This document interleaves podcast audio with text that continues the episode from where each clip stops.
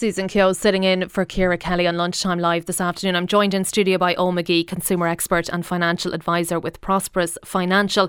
He's here to answer your questions. And my God, Eoin, are they asking the questions? We're going to just kick this off straight away because I've so many to get through.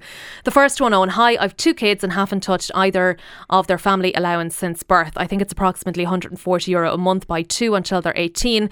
They are 15 months and four years old. What would you advise on doing with this money in regards to long term savings that came in from Dan. Okay, so first things first, it's great that you're starting it early enough and you've been putting the children's benefit, child benefit aside every month. But let's just remember, things people when people are putting this money aside, it's usually for a long term goal, mm. right? And what, college, yeah, college usually, college fees, yeah, hopefully a long term goal needs a long term vehicle. Okay. A bank account, a post office account, a credit union account, they're all short term vehicles, right? So let's use a long term vehicle for a long term goal. What does that mean? That means you need to invest in things like stocks and shares and bonds and all of that but stuff. What if you don't know anything about those things? Well, then what you need to do is you need to get a bit of advice. Okay. You can walk into the bank and you mm. can get uh, like you can walk into the banks and they will give you advice. You can contact your local financial planner. You can contact someone independent. There's lots of people out there who are willing to give you advice.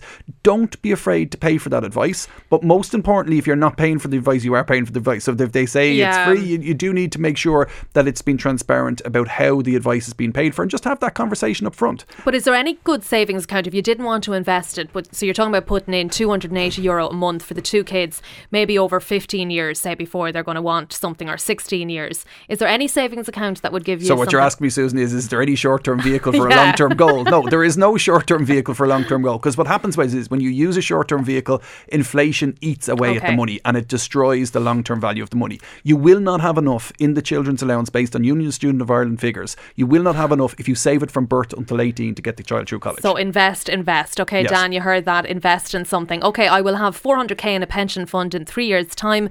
When I'll be 67, I will take 100k cash what interest payment per year can I expect on 300k pension that came in from Hubert in Cork? Okay, this is the thing that scares people and scares people a lot. For every 100,000, and there's, there's people who have devoted their entire careers to get the answer to this and they haven't got it. But for every 100,000 euros of lump sum that you have sitting in what he's going to put it into what's called yeah. an ARF, you would expect to, to be able to safely draw down around 3,500 per year off that. That's per year. So about 300 quid a month per 100,000. So for him, about 900 quid a month for his 300,000 euro.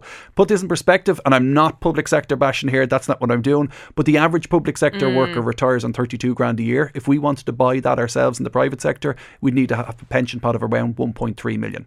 Okay, I have 35,000 sitting in a credit union, no interest at all. What should I do with it? That came in from Elizabeth. Depends what it's for. And again, it's actually back to the child, child allowance or child benefit um, question. If it's for short term, you need to leave it in the credit union or the bank account or whatever it is. If it's for long term, you need to try and find something else. The difference between short term and long term is under five years or over five years. And that's really important. When it's less than five years, you just have to put up with the crap interest rates you get in bank accounts and credit unions and on post.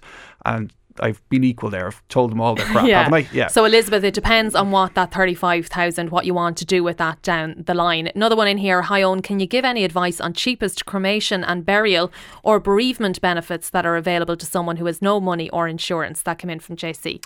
Yeah, interesting because I actually did this with Ciara and I did this a, a good while ago. We might revisit it because it's quite a while ago. But the cost of funerals and the cost of funerals mm. is very expensive. Um, interestingly enough, cremation you would think would be a lot cheaper, but the cost of a plot, you, you, generally save on the cost of the plot, but all the other things around the funeral tend to be the same and they are expensive. It's really difficult. There are some grants that are available, um, but it's a difficult time and it's about just cutting it right back to, to suit the budget that you have, if anything at all. Okay, and um, we have 12,000 euros sitting in a post office account doing nothing. Can you advise on another way to use it or maybe put it into an account where you get some interest? So that would be similar depending on It'd what they similar. want to do with to that give, money. Just to give a little bit more on that, Susan. So the, the no brainer portfolio, I always talk about the no brainer portfolio. So you're getting no advice whatsoever. Um, there was CFAs, certified financial analysts throughout the world, 200,000 last. Where, what's, what's the no brainer portfolio with no advice? 60% in shares and 40% in okay. bonds. That's a no brainer portfolio. Just be careful of fees with these things. There's two ways to get hit with fees. The first thing is, is when you put the money in, sometimes there's a charge on the way in, and it could be 5%. So you put in 10,000 euros and they take 500 euros mm-hmm. off you, mm-hmm. and it's up to 5%. And sometimes, and then there's always going to be an ongoing fee. In and around 1.5% so per annum is, is, is acceptable. That. Okay, I have a tracker mortgage, no problems with payments, but we are thinking of selling up and moving and wondering can we bring the mortgage with us or what options do we have that came in from Ronan? Yeah, you should be able to bring the mortgage with you, but you can only move with obviously with your own bank, and that's what you call porting the tracker. And what porting the tracker means is, is you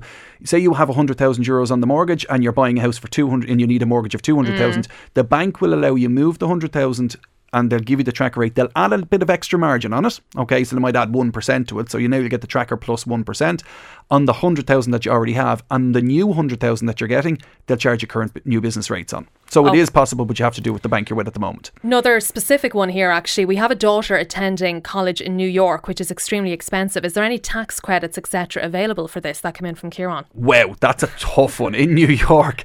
Um, I would be very surprised, but I would get on to the likes of. Um, oh, there's a particular. I'll tell you what. I'll text out the website okay, afterwards. Perfect. There's a particular website. You get, Citizens Information Bureau would be brilliant for this. Actually. Okay, if we can do these final two ones really quickly. Can you tell me how I would go about cashing in or selling a pension early? I would like to use the money to pay for my kids' college fees. Lots about college fees today. Okay, so if you're over fifty and you're in a job and you're no longer in the job that you created the pension from, okay, yeah, you can get access to that pension. It's not advisable. It's not a. It's not the tax pension is a great tax haven, so it's better off to leave it there. But if you really have an emergency and you don't work for the company that you created the pension for anymore. You're over the 50, you can get access to the money. If you're over 60 and you're still in the company that the pension relates to, you can get access to it and keep working.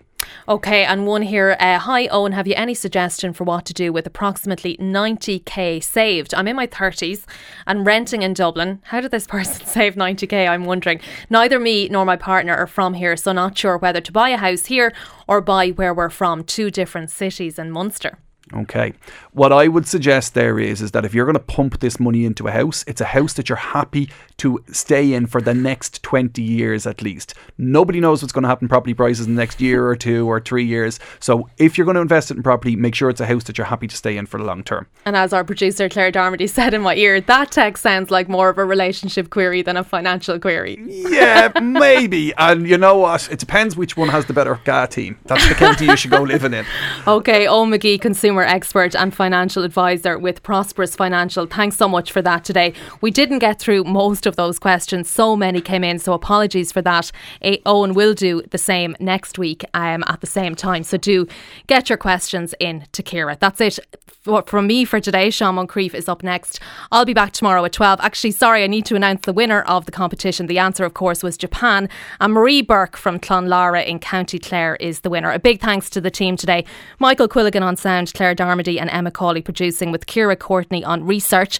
Thank you for listening. I'll be back tomorrow. Have a good afternoon.